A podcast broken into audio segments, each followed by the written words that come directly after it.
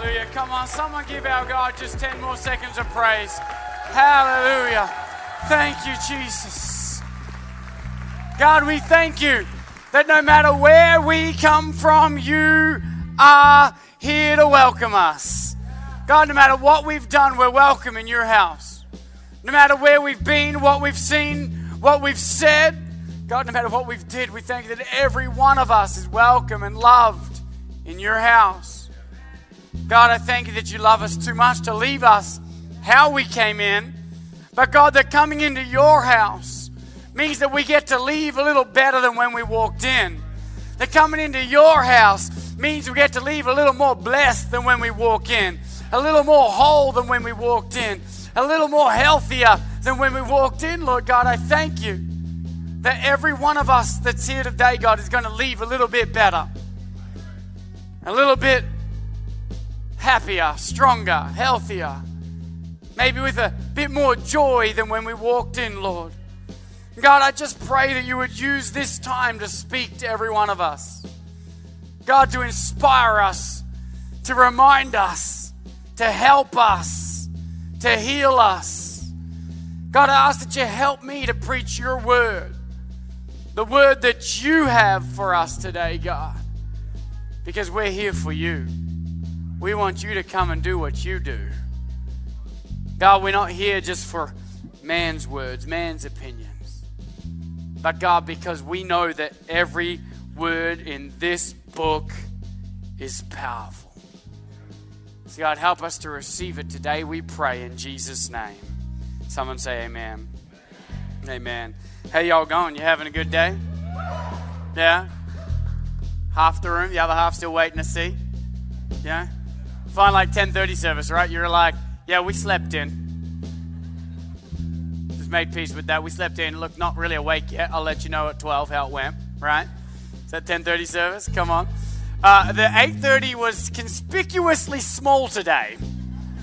I was like, aha. All right. Obviously, a lot of 8:30 people got flip phones.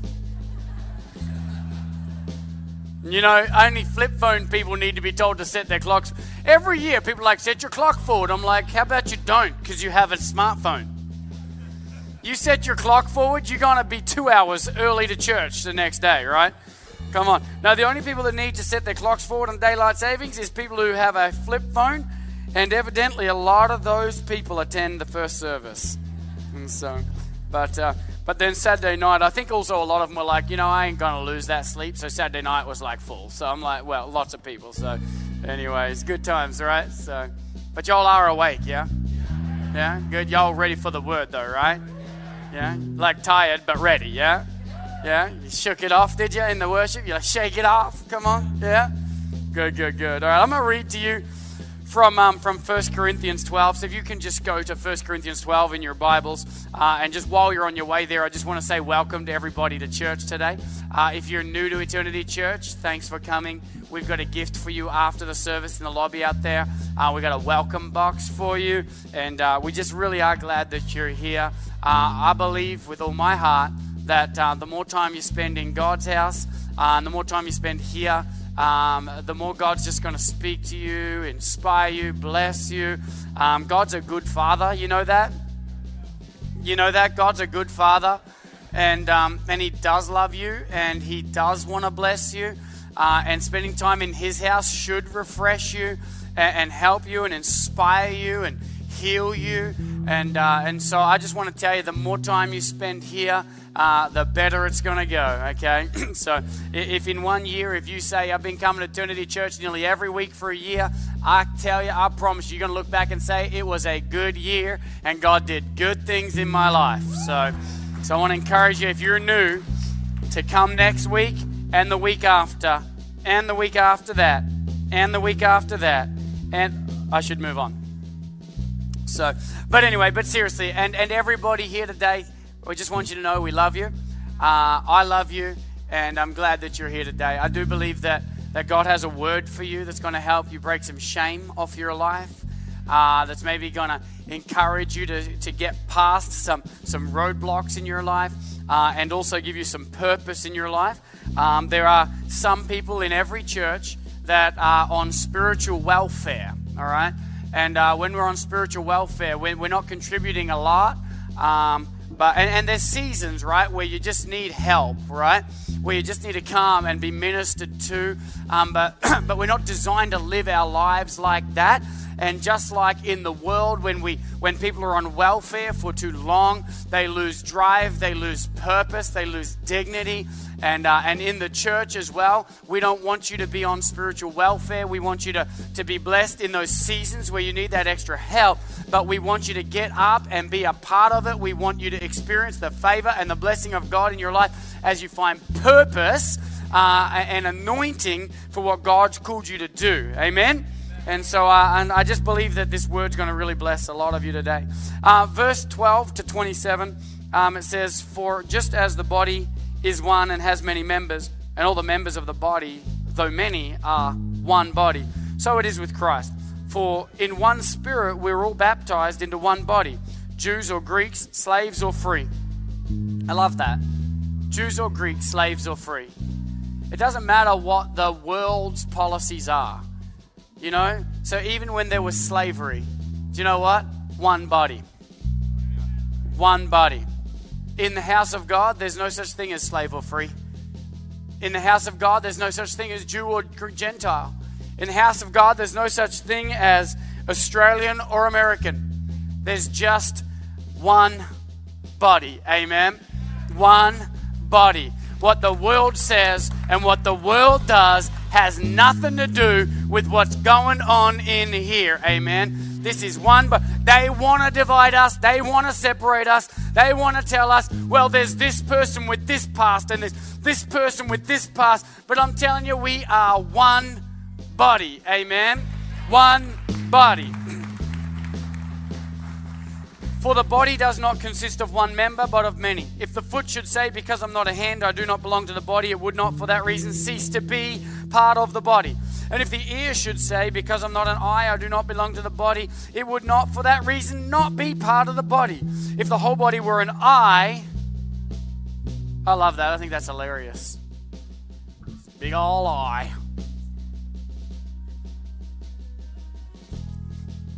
I think it's funny. Where would the sense of hearing be? If the whole body were an ear, where would the sense of smell be? But as it is, God arranged the body. Hear that? God arranged the members of the body. God arranged the members of the body. God arranged you. God arranged this. And each of them as He chose. If we were all a single member, where would the body be? As it is, there are many parts, but one body. The eye cannot say to the hand, I don't need you. Uh, uh, uh, on the contrary, the parts of the body that seem to be weaker are indispensable. And on those parts of the body that we think are less honorable, we actually bestow greater honor. And on our unpresentable parts, we treat them with great modesty, which our more presentable parts don't require. But God has so composed the body, giving greater honor to the parts that lacked it, and that there may be no division in the body, that, but that many members have the same care for one another. If one member suffers, they all suffer. If one member is honored, well, they all rejoice together.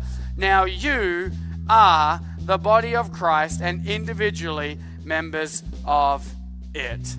Isn't that a great word? Come on, you are the body of Christ. Look at your neighbor and say, You are.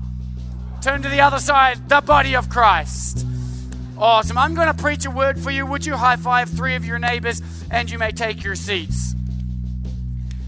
In a room full of hundreds of people, I'm barely hearing any high fives. I'm not going to preach till I hear a bunch of high fives. Go. There we go. There we go. There we go. I, I just, I love this scripture.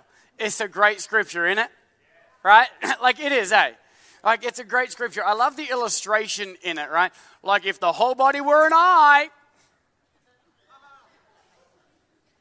And I think it's hilarious. I'm, I'm just picturing all of you guys, just hundreds of eyeballs out there and nothing else, just bumping into each other. Can't do nothing about it, but I can see it coming. You know, like just a whole bunch of eyes, or just a whole bunch. I hear you, but I can't tell you I hear you, but I hear you. I can't tell I hear you, but I can't tell you because I don't have a mouth, right? Like, like I think the imagery is absolutely hilarious of it, right? Because we're all different. All of us, we're all different. We've all got a different role to fulfill in the body of Christ. Now, we got two eyes, we don't need three. Right? We don't need a whole bunch of spleens. We got one. We don't need a whole bunch of hands. We got one, right? God has arranged the body just how it needs to be, all right? We are the body of Christ. You need to write this down. I am. I am the body of Christ. See, we often look at we, we look at a message like this or or a passage like that and, and we're like, yeah, we broadly, you know, we we are the body of Christ. But you need to make it personal. You need to realize I am the body of Christ. You. You are the body of Christ. You are a part of it, and God arranged it. I love how it says He composed it, right? We are all a note. When we, when we all come together, this body functions beautifully. It, it's like a song, it, it, it's, like, it's like a manuscript, you know. It just functions better when all the parts of the body uh, fulfill the role that God designed them to, to be. See, God put you in the body. That, no, no, seriously, God put you in the body. You're supposed to be here. Every single one of you. You are supposed to be here. It's not an accident, it's not a mistake. We actually need you to fulfill the role that God designed for you. When you look at the body, it's supposed to have. Now, I know there are times where, where certain people have an amputation or, or, have, or have a problem or something, something happened, and, and, and, but, but we are supposed to have two hands. And we're supposed to have two eyes. And we're supposed to have two lungs. And we're supposed to have kidneys. And we're supposed to have a, a buttocks. And we're supposed to have feet, right? And we function best when all those parts of the body fulfill their role. Now, if a person or a part of the body does not fulfill that role, then, then we don't function how, when, how we're supposed to, right? Now, maybe in my body, um, maybe I can get along okay. Maybe I can find a way to, to survive, maybe even thrive with some help and some support, but my body's supposed to function a particular way, right? Right now, if, if, if my leg is sore, I, I, may then begin to limp a little bit, right? And, uh, so I, am gonna, I'm still gonna get to the grocery store, but, but I'm not gonna get there like I'm supposed to, right? And, and, and as I get there, I may end up actually doing some damage to another part of my body as I compensate for what's happened in this other part of my body. Do y'all know what I'm talking about? You ever had a sore neck, and then as you're doing this, after all, this bit's better, now the other side's sore? Right? I feel like that's what I do. If as soon as I hurt some sort of neck or back muscle, I just go through each vertebrae one at a time until we get a full reset, right? As you start compensating, it begins to do damage. In fact, as, as one part of the body is gone, some other part of the body has to do more than it was designed to do has to, has to do more than it's supposed. So, so this part's missing out on life and fulfillment and purpose, while this part is being stressed out and worn out. Because there's a part of the body that's missing or not functioning the way that it's supposed to. You need to understand that God put you here and you're supposed to be here, and, and, He composed it this way, and He has a role for you to play. There's something that He wants you to do. excuse me, you, have a part to play. And as the pastor and as the leaders in this church, it's not our job to try and determine whether or not you are supposed to be here, but rather to help you discover what it is you're supposed to do here. Does that make sense? See, we're not up here trying to figure out, well, well, are you the sort of person that we want here? You know, well, uh, who do I? I don't want the weird people. I just want, I just want people like me. Because honestly, when you say weird people, you really mean anybody that's like plus or minus 10% of what you are, right? Right? Which makes you weird to everybody else, and then weird to you, right? And so, so, so if we were deciding who we should or should not have, who is and is not allowed, who should or should not be used by God in our church, what we're going to do is pick a whole bunch of people that are just like us, and then we're going to have a whole bunch of eyeballs. And that's it. And then there's nobody to actually put their hand in the way and be like, that eye's about to hit the other eye. It's just going to happen. We, we need everybody to fulfill the role that God has called you to do. Amen? And y'all have a role. We don't want to be the church that determines or tries to decide who is or is not welcome in the house of God. See, weird people deserve community too. Say that again for those at the back. Weird people deserve community too. Like, you know, I so many times, like, we got a church that attracts weirdos, right? I'm like, well, every church attracts weirdos. Why? Because when weird people get saved, they're still weird. Always. Anyone else notice that weird, unsaved people usually just become weird, saved people? Anyone else notice that? Right? Like, that's been my experience over the last 10 years of pastoring this church. That, that, that when someone's weird and they get saved, they become saved and weird. And that's it. See, we, who's got a weird, unsaved person in their family, right? Give me a wave. There's someone weird in your family that you're like, man, if they would only get saved. Yeah? Well, listen, well, let's pray they get saved, but they will still be weird. But imagine that weirdness full of the Holy Ghost. They may be weirder. All right? Come on. That's like that weirdness to the power of 10. Come on. You hear what I'm saying, right? See, we, we, we, we tend to be like we want everybody to be normal, but what's normal, right? You ain't normal.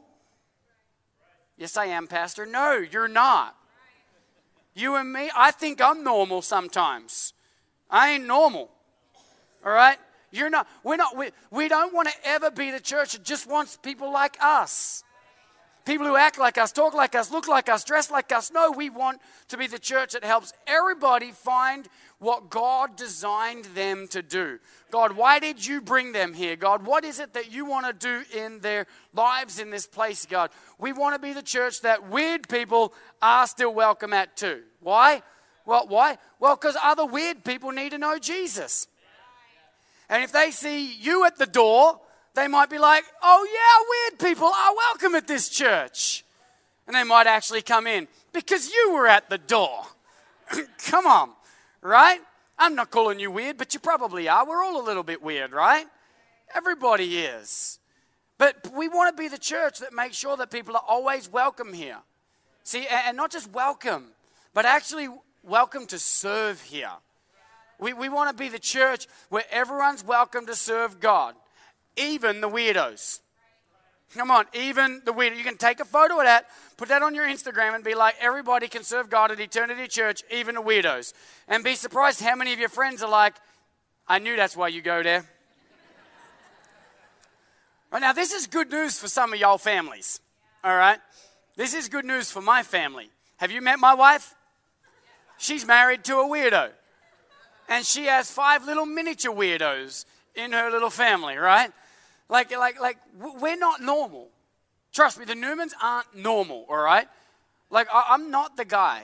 That, now, you may or may not believe, you may look at our church and be like, oh, it's a great church, God's doing great. Or you might be like, eh, it's nothing. Whatever. Wherever it is you think this place is, well, I'm not the guy anybody thought would be able to do it.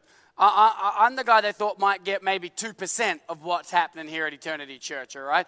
Like, so, so I'm not, nobody looked at my life growing up and was like, oh, that kid's going places. No, no, they were like, they, well, they thought I was going, they thought I was going to hell. That's the only place they thought I was going, right? Like, people are blown away, they're surprised. Why? Because God uses weird people. He does. God uses odd people, God uses old people. Everybody, anybody just be willing to say, God, if you if you can use anything, would you use me? And he will. And he does. Amen. You think you don't think I'm weird? Look, growing up, I talked all the time. Non-stop. I was so hyperactive. I still am. I actually feel like I was hypo before I went into the refiner's fire. I was hypo on the other side of the refiner's fire. It must be of God, all right? That's why I drink so much coffee. I'm like, just lean into the gift of God on my life, you know? If I'm hypo after, come on, let's go, right? But I talk so much, I still talk a lot. But I talked so much that whenever I went to visit Uncle Ben and Auntie Gail at their house, Uncle Ben would meet me at the door with three pieces of paper. They had one on it, two on it, three on it. And anytime I wanted to ask a question, I had to hand in a piece of paper, all right? And, and then when the paper was done, I, I was done talking. And if I kept talking, he, he would just completely ignore me right? The house will be on fire. Can you help me? Nope, too bad. You used up your questions. You should have saved one for an emergency, you know? I know some of y'all think that's child abuse. It's just the way it was in Australia, right? Like, I talked so much. So much, and I, I still do. I know, I know. And then, and then on top of that, like I, I didn't just talk a lot. It wasn't like, "Hey, nice wall." Uh, it was like, "Hey, what's wrong with your wall?" You know what I mean? Like just stupid things that, that annoy people that, that honestly that annoy people. They're like man freaking jesse's coming to visit again you know? Like it, well, i'm just being honest. I'm not even making it up. I said stupid things all the time. I actually remember one time that the guest pre- that we had a guest preacher at our church, and um, and and then and I'm pretty sure I was on staff at this point, and I was hanging out with the guest preacher, and and uh, and and again I was on staff, right? So I'm not eight anymore, right? And and I was hanging out with the guest preacher and whatever else, and, and I don't remember what I said. I said something completely stupid. I still do that, right? Like when I hang out with people. And then and I remember hearing the, the lead pastor say to one of the other team members, Man, look, when we have guest preachers, we've got to keep Jesse away from them. You know? And like I'm I'm a I'm a pastor at this point. And they're like, that kid is so weird. We got to keep him away from our guest speakers, or they won't want to come back here. You know, like that, that, that was me. I'm still like that, you know? Like uh, so many times we go out for dinner with people, and, and on the way home, I'm like, I can't believe I said that. I'm starting to recognize it. It hasn't changed, but I'm at least recognizing it, you know? Step one is admit there's a problem, right? And uh, so we got there, and so actually soon I'm hoping to take the governor out for dinner. I just like Lauren and I, we want to take her out and just say thank you so much for the way you've led Iowa the last couple of years. You know, allowing our churches to be open and to worship and to serve people, and we're thankful for that. But one thing I know for sure is on the way home, Lauren's going to be like, "I can't believe you said that to the governor." like that's for sure going to happen, you know. Um, don't let her see this beforehand. Let her discover that crazy at the at the dinner, you know. But like that, that's the sort I, I, I do. I say weird things and people think I'm stupid. How many times in a sermon have you been like, I can't believe he said that? Right? Come on, hands up if you've been in a sermon and you've walked home and said that, you know. I can't believe God's using that guy, you know. But but it's true. I grew up in a trailer park. Ain't nobody going around a trailer parks being like, yeah, we got a whole bunch of leaders up in here, you know. That, that's not what they're doing. No one's saying that, guy's for sure going to get married, stay married, have a bunch of kids with the same person. No one thinks that. No one was thinking that about me, you know. I didn't know that, I, that it was weird growing up in a trailer park because honestly, in Australia, we call it a caravan park. And I just thought it was different. But I moved here and found out, nope, I am trailer trash apparently. and so all right. I thought maybe it was a different thing, but it's the exact same thing. And so there you go. But I was weird back then, and I'm weird today. I was weird before I was saved, and then I got saved, and now I'm saved and weird. We even have a t shirt at eternity that says that because Jesus loves weird people too. Amen. But I tell my wife all the time that, that and, and, and I'm, I'm harping on this weird thing, but I want you to I want you to understand something that, that we really do believe that weird people deserve an opportunity to serve God as well because they're part of the body of Christ, okay?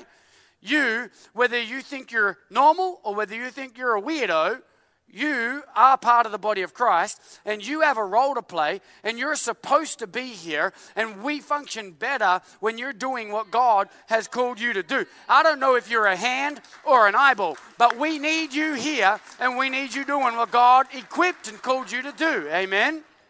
I don't, maybe you're a butt. Everybody needs a butt. You're sitting on it right now. It's a lot more comfy because of that butt. But seriously, we got eyes, we got, someone's got to be the butt. We need a butt. Everybody needs a butt, right?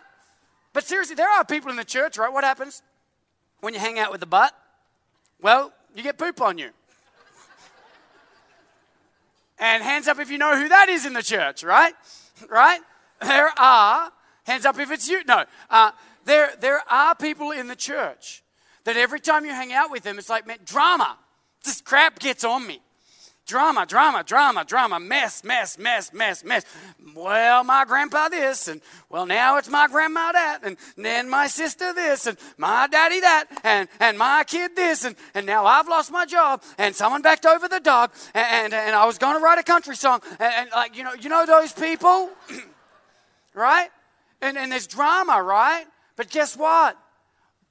Even in the midst of the drama and the crap in their lives, they get to serve God. Even in the midst of all that, they are a part of the body and we need them. And we don't ever want to be the church that makes that person whose life is full of drama feel like they aren't welcome here. We don't ever want to be that church. We don't, well, you know what? We're, we're about to build a new building. Well, we're going to start building it in like 18 months, but we're going to launch that to you guys uh, in, in a few weeks. We're going to show you the pictures. We're going to tell you why. And it's cool because our church is one of maybe one of one or two churches in all of Iowa that, that is bigger now, that is growing now than when we than when we were before the pandemic, right? Now, it's not because we're better than anybody. Do not get that wrong. It's not because we bet. Like Saturday night service is double the size, or at least it feels like, than what it was before the pandemic. It's way bit. It's unreal what God's doing in this place, right? And so we're going to start building a new building. We Because if we keep growing, well, we are growing because y'all keep bringing your friends. If you haven't brought a friend, bring one. Don't care how weird they are. Bring them, right? Um, but, but as that happens, we don't want to be the church that in three years goes, oh, we got to run 18 services. No, we're going to be ready for it. We're going to be ready for it. And we're taking steps of faith. But here's the thing here's what happens as churches grow, which we have. We've grown a lot just in 10 years. And, and as they build new buildings or whatever else, right? We don't want to be the church that gets so big and so bougie that that family full of drama doesn't feel welcome anymore. You hear what I'm saying? We, we don't ever want to get so fancy that the butt doesn't feel welcome in church anymore. Come on. We, we don't ever want to get so bougie that broken, hurting, lost people don't, so protective of our image, so protective of our nice, shiny white walls that we don't want messy, dirty kids in our church. Come on, we don't ever want to be that church. Everybody's welcome in the church. And if you're at church and you ever get that moment where you're like, I wish that family wasn't here, listen, maybe they could behave better, but your heart needs to be fixed. Because if you start thinking that somebody else is too annoying for the house of God, your heart needs to be healed. That's on you. You need to change your heart. Amen. I'm just saying that's a little correction moment for you. Come on. Change your heart. Well, I'm new. Change your heart. Stick around. It'll be good for you. Amen. We don't want to be that church. I'd rather crash and burn than be the church that decides we only want eyeballs here. Come on, I don't want to be that church. I like what Pastor Amanda says. Where's she at? I like what she says. She says that, that as we grow, and, and, as we move into to new things and new favor and new growth and, and new build, what we want we want to make sure we stay scrappy. Come on, turn to your neighbor say, stay scrappy. We want to stay scrappy, amen. Now, I'm not saying we want excuses to not be professional and to not do the work. No, we will do the work, particularly as you do the work you're called to do. Amen. We will do the work, but we're not going to be the church that when there's a chord change that, that went bad, we're going to get angry at our team. We're not going to be the church that, that when your kid comes in here and smashes a window, we make you pay for it. And then ask you to not come back anymore. We're not going to be that church. We're going to stay scrappy. Can I get an amen? I say all that to say this we need you. You're part of the body. We need you. And if you start to think that you don't belong in the church, that is a lie. It comes from the devil. The Word of God shows me something different. If you think you don't belong in the church, you think you got no role to play, it's a lie and it comes from the devil. The devil is a liar. Kick him out. Get behind me, Satan. Come on. You, you, you belong here. There's something you can do here, amen? It's a lie. You know what happens when, when, we, when someone gets cut off from the church? It hurts you and it hurts us. You heard about people who have like an arm amputated or a leg amputated, and then they suffer sometimes from this thing called phantom pain. This idea that, that, that what happened, they might have had their arm removed, but they can still feel pain in their hand down here. They feel it down here. And when you remove yourself from the church, and when you bench yourself, and you stop serving, and you stop doing what God called you to do, we all start suffering from spiritual phantom pain as we miss out on what you were called to do. And, and, and, as we start, then we get other parts of our body that start hurting because because we're trying to compensate to trying to do something that, that, that only you are called to do. And we need you to do it. Amen. Amen. We need you here. We want you here. You're welcome here. Whether you're weird or whether you think the rest of us are weird, we want you here. Amen. I say that on repeat because I find so often people put themselves out to pasture. They think, well, well, I'm not useful. I'm not, I'm not, I'm not, I got nothing to offer. I want to talk to you about, about some reasons people put themselves out to pasture. But first, let me tell you a story about a friend of mine who, a friend of mine was talking to another guy about how, um, how they view God. And my mate told, told the person he was talking to, he said, well, I view God as a loving father. He's a loving, a providing, and a caring father. And his friend responded and said, That's funny because I think about God as an angry coach waiting to bench me until I prove myself again. And I reckon there's some people in the room that think like that.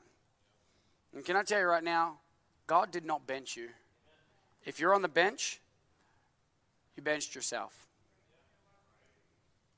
If you're on the bench, you benched yourself.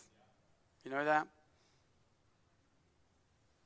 I want to talk about three reasons that Christians bench themselves. There's a fourth reason, but I don't think it's a big reason. The fourth reason is they're just bloody lazy. Need to get up and do something, right?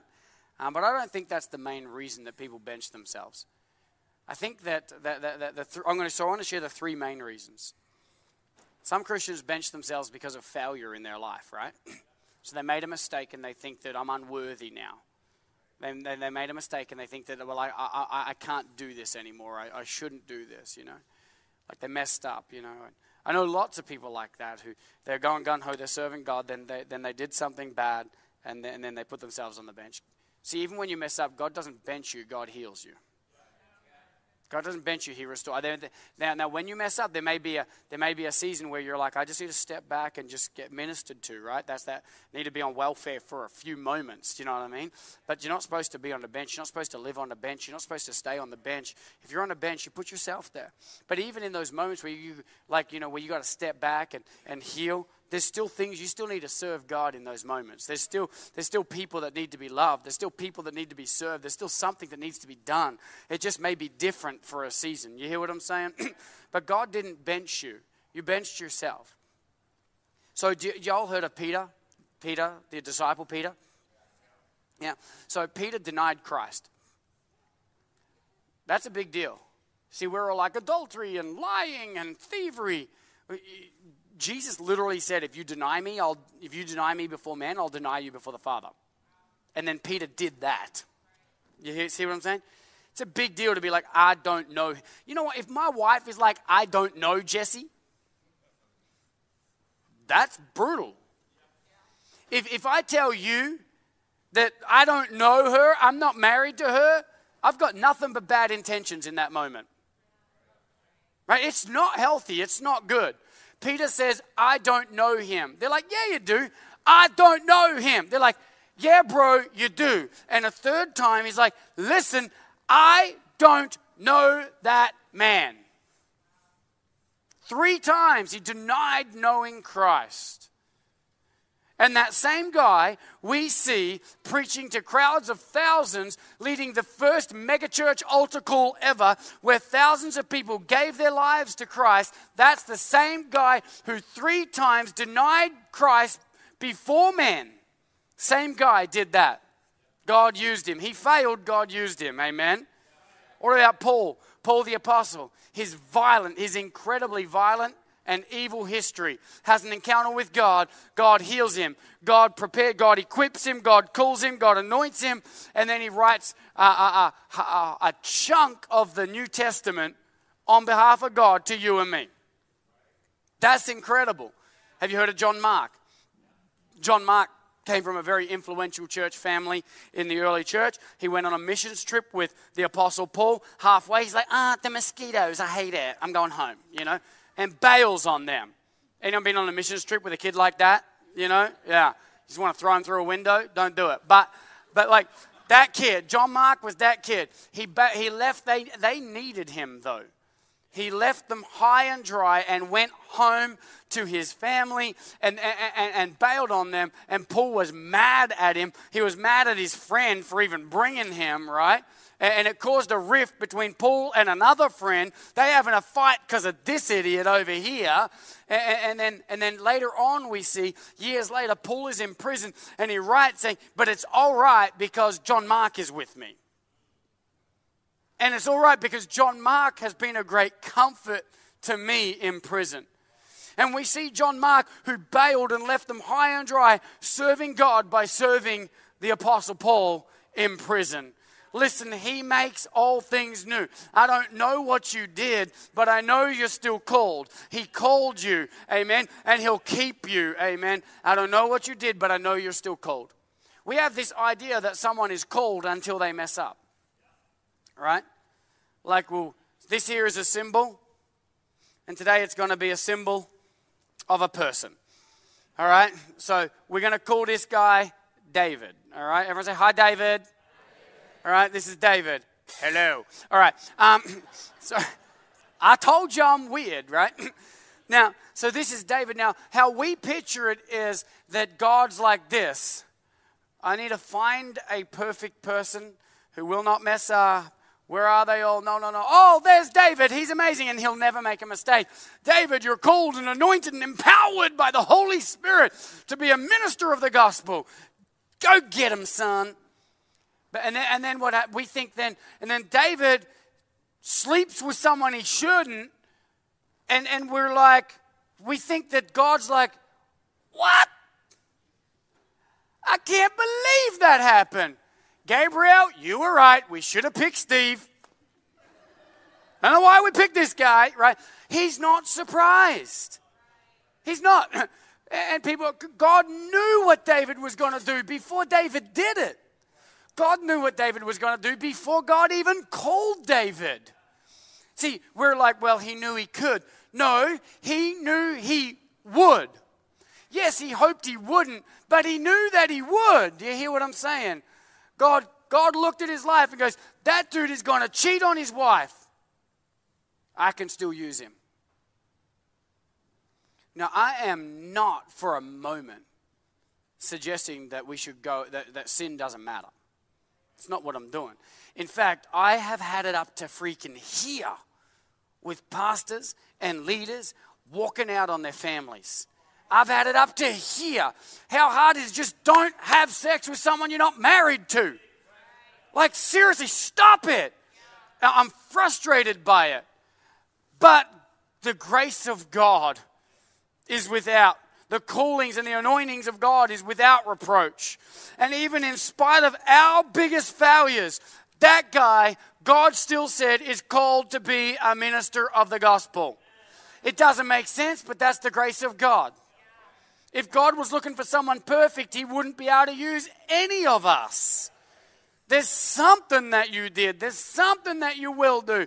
But instead, God says, I got a plan for that man or for that woman's life. I know they're going to mess up. But if they humbly come before me and say, God, I know that I messed up, but if you can use anything, would you use me?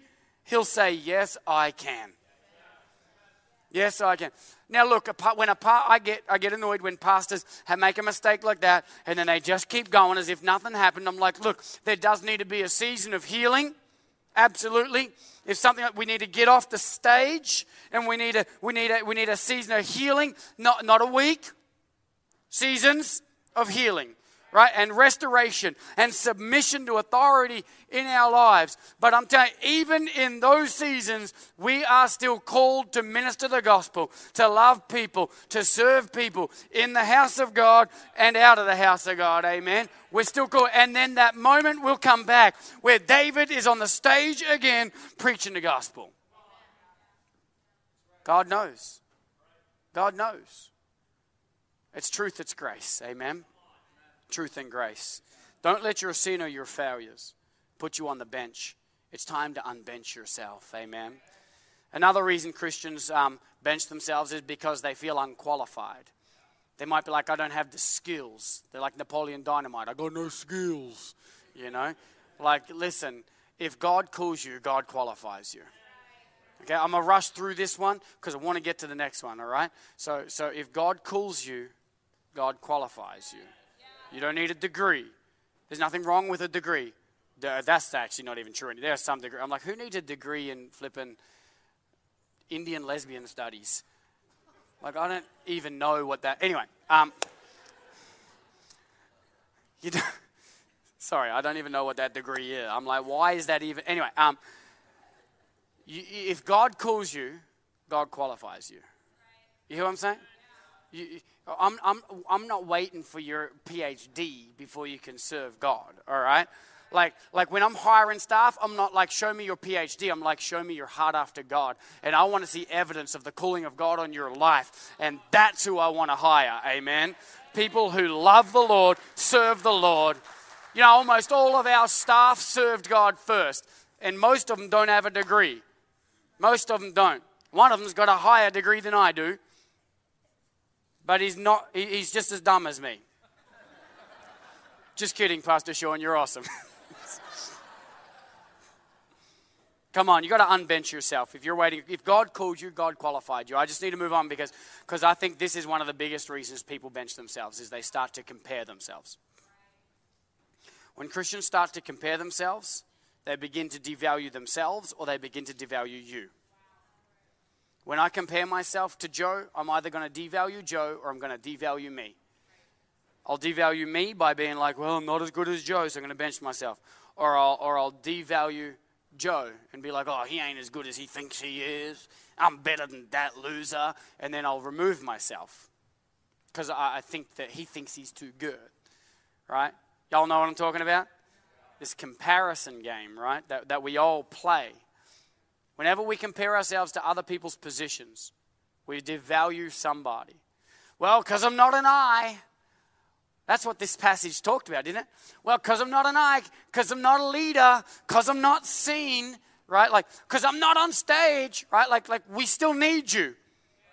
we don't need 3,000 preachers, but we do need you to be you. All right? We, we do need you to do what you can do. And we need the preacher to do what the preacher can do. It's funny, I, I always have, every now and again, I have a guy who turns up to church and he's like, um, it's never a lady. The ladies are like humble, I think. I don't know. But I, every now and again, I have a guy, he's like, hey, God sent me here to preach for you.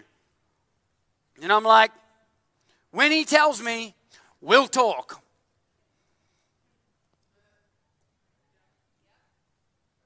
So many people, they're just, boom, right out the gate. Listen, well, well, oh, he didn't let me preach. Because I don't get to preach, I'm out. Right? Like, like everybody thinks everybody's called to be the leader or a leader, and no one's called to serve anymore. But Jesus said it's greater to come and serve than it is to come and lead. So, in fact, biblically, you got a cool gig. You hear what I'm saying? Like we listen to Gary Vee on Instagram or something, we're like, everybody's going to be a business owner. You heard that? Everybody, everybody needs to start their own. No, not everybody needs to start their own business. Number one, who's going to work at it if everybody owns their own business? Who's going to work at any of them? Because I still want to eat a Big Mac every now and again.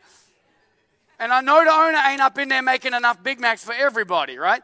So who's going to make? Who's going to serve? Who's going to do the other things? You aren't all called to own your own. Some of you will go and start your own business because Gary Vee said so online, and then you're going to blow your life up because you were never called to be that person. Stop trying to be somebody else's gifting and do what God's called you to do. Come on, God's called you to do something, right? Like we, we have this, um, oh, um, uh, we have this idea that success is, is money and position. Like that success gets, get, gets quantified by, by, by, by our position and our, and our net worth. Listen, your net worth is not your true worth.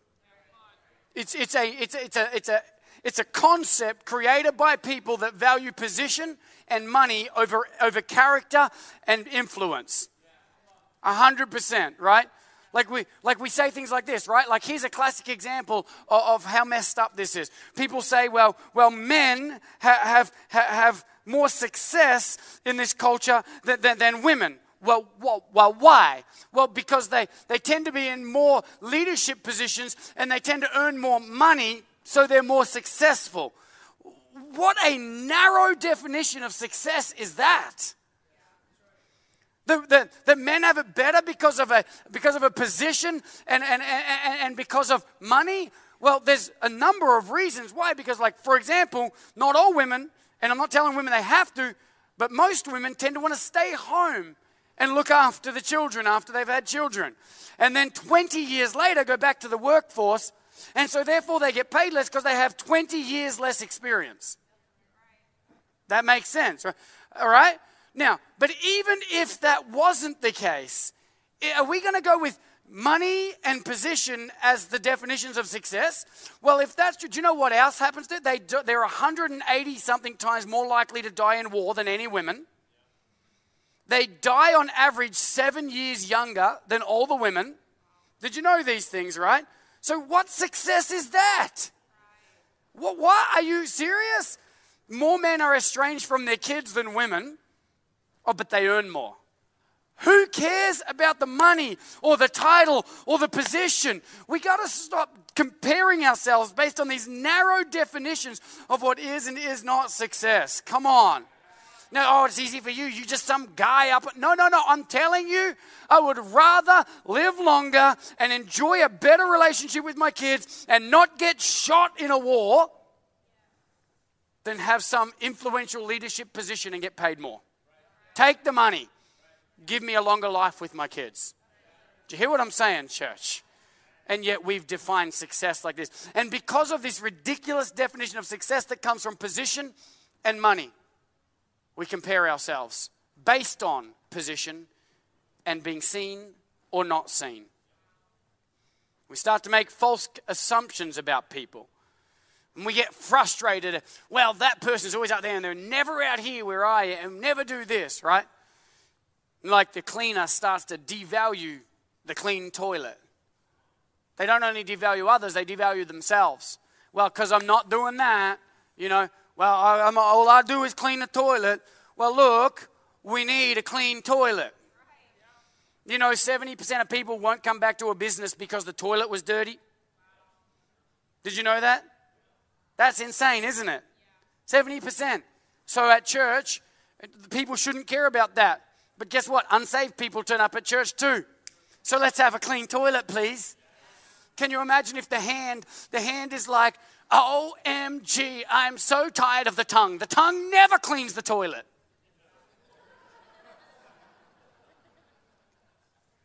I ain't gonna clean the toilet anymore until I see that tongue come and clean the toilet.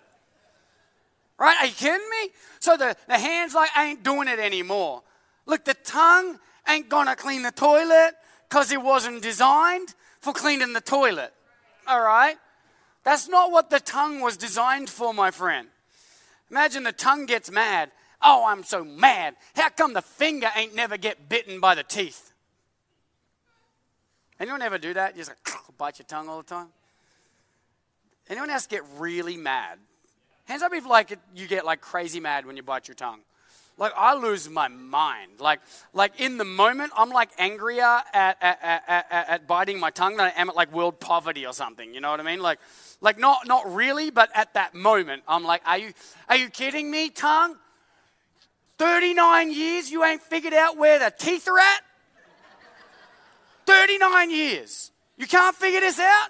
Like, I literally start saying stupid stuff like that to my tongue. Like, you listening, tongue?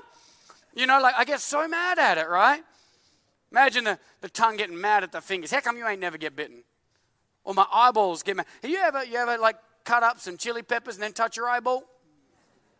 Hands up if you've done that, right? Right? Like, I don't, I don't mean these little jalapenos that you have over here, or as I call them, jalapenos. Like, like, like I don't even, Americans are like, oh, these spicy jalap- jalapenos aren't spicy. I'm talking like red Thai chili peppers. Come on, right? Like the stuff that Lauren and I make harissa out of, right? That's a chili paste. And I remember one time we are making this stuff, and the next day I touched my, my eyes, and it burned. Yeah, but why? Because my tongue's the thing that's supposed to taste stuff. My eye's not. Imagine my eye, because I have a latte or, or 12 every day, right? Imagine one day my eye's like, how come the tongue always gets to taste the latte? Why don't I ever get to taste the latte? All right, here you go. Ah! Right? Like my eyeball is not meant to taste my latte. Do you hear what I'm saying? It sounds ridiculous, but Scripture calls us the body of Christ. And we get so mad that some other part isn't doing the part that you do. And you don't even know. Maybe the eyeball did taste the latte one time. It sucked. For sure. Right? Like, you don't know. The eye's not supposed to do it. The eye's supposed to see the latte and be like, oh, look at that latte art up on there. Isn't it beautiful? And the hand is supposed to pick it up and be like, I got purpose, baby. This, this, I'm moving this thing. It's going to give me nourishment and energy so I can do all the other things I need to do later on. It's going to tip it in my mouth. My tongue's going to be like, yeah, glory to God. Get that caffeine up in my body right now, right? Like, like, like there's, there's a, we all got a role to play. Every one of us has a role to play. And instead of getting mad about what the other one is or is not doing,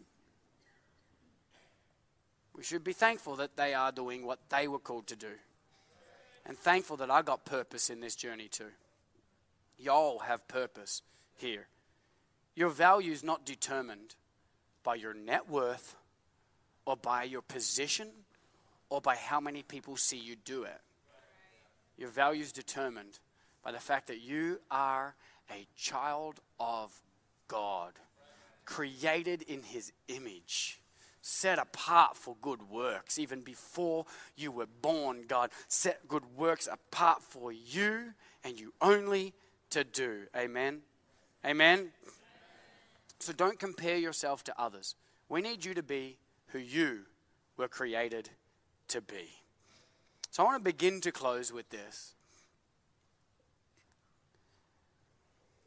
Sometimes when we read a passage like this, we go, well, there's eyes and there's hands and there's feet. Which one am I? It's a valid question. Which one am I? I find it interesting that in here Paul doesn't say, so if you do this quiz, it's gonna it's not out yet, but it's going to be called Strength Finders. And if that one doesn't work, try the Enneagram. You notice he didn't say that. There's no quiz. Can't look at your natural skills and be like, that's what it is. But so often people read it and they're like, well, which one am I? My hand? Am I feet? What am I? I want to give you some advice that's going to help you determine help you begin to discover what your calling is, all right? Or help you be in the right place where your calling finds you, is probably a better way to say that. The first one is trust your pastors and your leaders. We have about 17 paid, uh, paid staff here, full time and part time. Um, and we've got three more starting in the next couple of weeks, next three, four weeks. And they're all great people. We've just always had such great people on staff here. We've been so blessed, all the way from the very beginning to right now. And we've just always had such wonderful people on staff here. Even ones that aren't on staff now. Just incredible people, right? But what we need you to understand is God put them over you to help you. God put them there to help you. You should trust them. That's not super, super um, popular in 2022, is it? Like, trust your leaders, trust your pastor. You know, like a, a friend put a thing up on Instagram um, this week, and, and, and I shared it. I took a screenshot and then I shared it. And, um, and y'all do that all the time, right? You know, like, like I, I didn't say this, he said this. I'm just showing you what he said. Y'all know what I'm saying, right? Y'all do that when I post stuff about all the hot topics going on in the world right now. Y'all do that. You know, you're like, I, I didn't say this. Pastor Jesse said this. I'm just showing you what Pastor Jesse said. Right? Right? I know you do that. Don't worry. And uh, so I did that to my friend Ryan this week, and he put this thing up. It's funny. I laughed. I'm like, this is so funny. When you ask someone, what's your favorite verse? They're like, I can do all things through Christ who gives me strength. There is therefore now no condemnation for those who are in Christ Jesus. Blessed is the one who does not walk in the counsel of the wicked or stand in the way of sinners or sit in the seat of mockers, but his delight is in the law of the Lord, and on his law he meditates day and night. He's like a tree planted by streams of water, which yields its fruit in season. Not so the wicked, they are like chaff that the wind blows away, but the Lord watches over the way of the righteous. That's, that, that's probably it. But nobody ever comes back and goes, you know what my favorite verse is? Obey your pastors as they watch over your soul. Ain't nobody's favorite verse. Am I right or am I right? Right? Because it ain't cool in 2022. But listen, they love you. I don't just hire people who I'm like, man, these people are going to mess you up. No, no. We, we, we, we hire people and we appoint people and we anoint people and we pray for people who God has called. Who God has called. And, they, and they, they're going to watch you. And, and I want to encourage you to serve them. Serve them and ask them to help you be in the right place that your calling finds you. Don't be like, you got one week, Pastor Sean. Ain't going to happen that way. All right, you, you, got to. Almost all of our staff, in fact, I'm sure it was all of them actually, served before they were ever paid. Ever. Now, that doesn't mean you're ever going to be on staff. I'm not saying that at all. You might be, I don't know a couple of thousand people in church already. There's a couple, few years, probably be, I don't know, probably three or four thousand people coming on the weekend. I don't know. We'll need some more staff. But, we're going to need people to serve and volunteer, and we're going to need people to look after kids, and, and maybe you'll find your calling as you just start serving. But I can tell you this those who, who won't serve without a title will never get a title in the kingdom of God. So while you try to discover if you're a hand or a foot, I want to encourage you to use your hands and use your feet right now since you've got them. Am I an eye? Am I a hand? Am I a foot? Honestly, I don't know for all of you. But I do know that you have eyes to see, you have feet to carry you to the restroom, and you got some hands that can clean that thing. Oh, that, that, that I'm above that. No, you're not. No, you're not. We all got roles to play, but we also got other things. We can all do anything as well, right? We, we can meet the need in front of us, right? We can meet the need that's right there in front of us. Just this week, I was, um, you know, we'll get there in a minute. I think that uh, many of us, if we just stop trying to searching so hard for our calling and just start serving in the season, and the place that you're in right now, your calling will find you. Just start serving in the season. Amen. So, how do we do that? Well, you see a dirty toilet? Clean it. Do you love your church? I ain't rolling rhetorical right now. Do you love your church? Give me a wave and say yes if you do, right? You love your church? Someone didn't put their hand up? Take their name, right? But if you love your church, then, then, then why wouldn't you deal with the mess in the toilet? Right? Like, why would you just ignore that? I'm not saying that's been happening. That's not what I'm saying. But, but why would you ignore it if, if you did see it? Like, like at your house, if you had guests coming over for dinner and you saw some nasty in the toilet, you would clean that before your guests come over. Am I right? Hands, come on, would you clean that? Yeah? Yep. Then if you love your church and you know that every week there's going to be some guests come, there's going to be some new people come, well, well why wouldn't you clean that before they come in the door? Well, why wouldn't you? You, you love your church, you, you love them. You know that statistics say that 70, uh, did I say this already? Yeah, 70, if they want, if 70% of new people are going to bail, why would we not clean that toilet again? You hear what I'm saying? Like, why not? just this week, I was at a restaurant that I really, really like three different times. And the first time I was there, I went to the, to the bathroom and I, and I walked in the door and I, and I lift up the seat and I'm like, ah, nasty. And I'm telling there's all kinds of nasty in there. It was the worst. And I walked out and I went around to the other door. And I went into the other restroom. And then the next day, I came back again to that same restaurant and I walked in to that room and I'm and I was like, oh, good Lord, help me. You know when it's just so nasty that it's in you now? Do you know what I mean? Like, you know when the mess is just so particularly nasty that seeing it, it's now stuck in your brain forever. Well, that's what that was. And I saw it again. It was that same nasty mess that was there yesterday. And I'm like, I'm, I'm walking out and I'm like, I should, I should probably clean that since it's still there the next day. But, but, but I did that moment. You know, you know, men, when you like, you smell your kid in a diaper and it stinks real bad. And you're like, there is a hot mess up in here. And you're like, I should clean that so my wife doesn't have to. But then you walk away and then she smells it and you're like, oh, I did not know. Y'all know what I'm talking about? So I did that moment just up there in the toilet, and I'm like, walk out. I'm like, I know I should, but I'm out.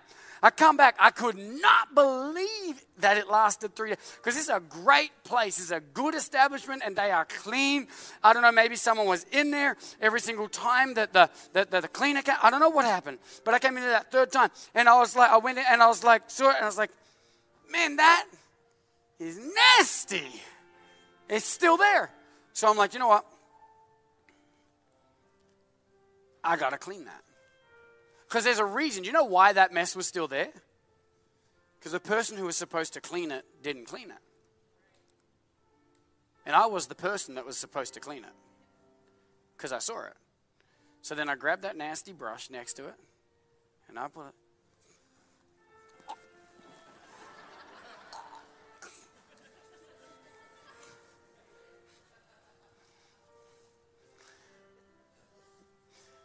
and I cleaned it.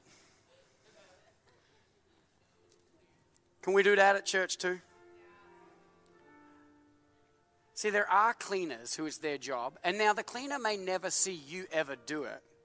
See, it doesn't mean you should never help, it doesn't mean you should never, but the cleaner should be happy doing what they're called to do. You should be happy doing what you're called to do. And then the cleaner should be happy bringing the pulpit when we ask. And I should be happy cleaning the toilet if I see that it's still messy before the new people are coming. We serve each other. We honor each other. We look after each other. We value each other. Amen. And we value the new person. Would you all stand up with me? So here's the thing Am I a hand? Am I a foot? I don't know which one you are, but I do know that you have hands, and I do know that you have feet, and I do know that when there's a muddy floor, you could help with it.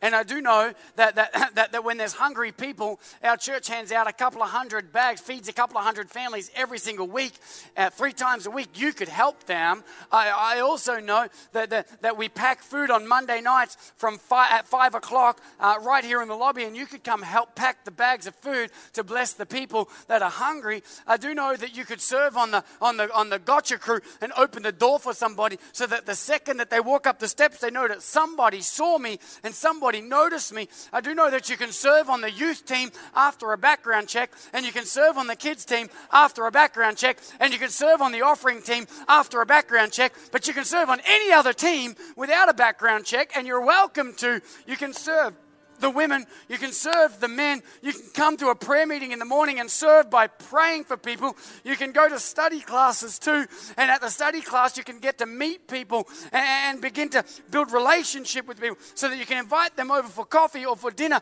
and disciple them or be discipled by them. That you can invite people to your house for dinners. You can go to coffee with people and serve by loving on people. You can, you can serve at the cafe here and you can use your hands that you have, whether you are a hand or or not, you can use your hand and give someone a free coffee.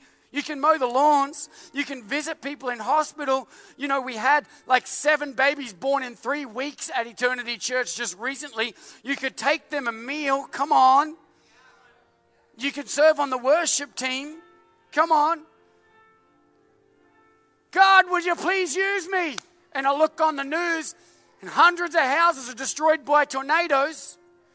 And they're literally asking people, Can you come out and help? God, what do you want me to do? Am I a hand or am I? I don't go use your hands and feet. Amen. I don't know what you are, but I know what you have. And if you want to find the are, use what you have. Amen. As you serve people, you serve God. You know the sheep and the goat story? God, when did we see you naked and not clothe you? Well, what you didn't do for the least of these, you didn't do for me. When we don't serve, we don't serve God. We need to shake off all the reasons we put ourselves on the bench and get back on the team. I don't know who you are, what you've done, or where you've been. You are welcome here. And you have a role to play here. And we are better with you. You're not just better with us, we are better with you. Amen. I want to pray for people right now before I move on. We'll be done in about six minutes. Um, if you're here and you're on the bench, I want to encourage you to unbench yourself. You bench yourself, it's time to unbench yourself. Unbench yourself. You can do that by coming to our crew night on March 31st at 6 p.m., where we're going to have food, worship, a word. I'm preaching a word. I'm also going to share the vision for out the front with our crew first before anybody else, so you can come to that. There's food, worship, ministry expo where every single serve team in the church has a booth set up around the church where you can ask them, How do I serve on the worship? How do I serve the gotcha crew? How do I serve at kids? They'll answer your questions, sign you up, and they'll help you. You can do that. But if you're here, I want to pray for you, particularly for those who have benched themselves because of failure or comparison. So if everyone could close their eyes. Just close your eyes. If that's you, and you have benched yourself because of failure or because of comparison, I'm going to pray for God to release you in Jesus' name. Help you realize your worth is not determined by position, money, or other people's vision, but by God. Well, no one's looking around. If you want me to pray for you, would you lift up your hand right now? Just lift up your hand right now. Yeah, hands all over this place. Hands all over this place. You can put your hands down. You can put your hands down if you want. I actually I wasn't going to do this and just now I'm realizing I actually think that a lot of you need to come down the front for prayer. I didn't mean to trick you. That wasn't my intention. I'm just realizing right now that and I think you know in your heart, you're like, man, I need to deal with this. Could you just come down the front? I'm going to pray for you. We're going to pray for you all together. Just come down the front. You've benched yourself because of qualification or because of um, comparison. Just come down the front. We got people coming. There we go. Look at that. People all over the place. Come on down. You are not the sum of your past mistakes, my friends. You're not what you did. You're not what they said you are. You're not what they say you did. Come on. God's got a great plan for your life, regardless of what you've done. Even if the dumb thing you've done has been comparing yourself to other people, He still has a great plan for your life. Would you stretch your hands out towards my brothers and sisters down the front? Heavenly Father, I thank you for every single one of these people. God, first I pray for those who are stuck in comparison. Well, I'm not an eye. Well, I'm not a foot. Well, I'm not this. Well, I'm not that. Well, I don't have this gift. Being like Moses. Well, I'm not eloquent. Well, I'm not good with speech. Well, I'm not good. God, I pray in the name of Jesus that you break comparison off their lives. Set them free from that devaluing garbage, Lord God, that is always looking at what other people are doing or what other people aren't doing and causing them to get bitter at others or bitter at themselves, Lord God. I pray in the name of Jesus that you break that off their lives. God, God, right now, the power of your Holy Spirit, flood their hearts, their minds, their bodies, and set them free from that destructive disease of comparison in Jesus' name. They don't need to be somebody else, and they don't need somebody else to be them. God, they need to value each other and value themselves. And I pray in the name of Jesus that above all, they would leave today knowing that I am who God says I am. And that's enough for me. That's I'll be what God tells me to be. I'll do what I'm called to do. I don't care what anybody else is doing. I'm going to be faithful in the little and the lot, whatever it is. I want to serve God and serve people and fulfill my role in Jesus' name.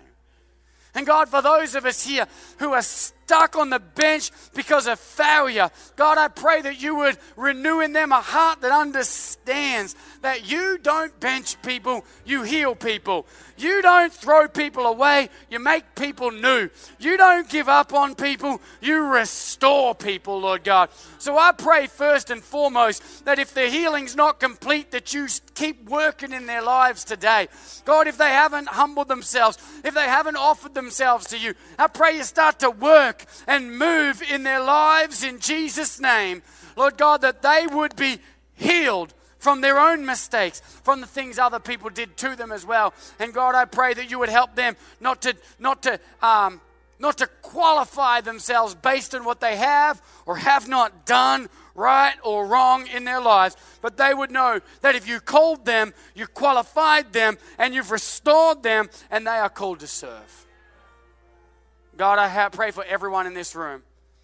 God, just help us to use our hands and use our feet right now we know that as we continue to grow, we're going to need people to love people, to open doors for people, to give coffees to people, to, to love the kids, to love the youth, to love the women, to love the men. Lord God, we're going to need people. So, God, help us all to have a heart that doesn't live on spiritual welfare, but contributes to the needs of the family. In Jesus' name, amen. Amen. Amen, church. Can you give it up for God in this place? Thank you so much for listening to this message. If you enjoyed it, please check out our other episodes. If you would like to connect with Eternity Church, be sure to go to myeternity.com or follow us on Facebook and Instagram at My Eternity church. We'll see you next week. Love you heaps.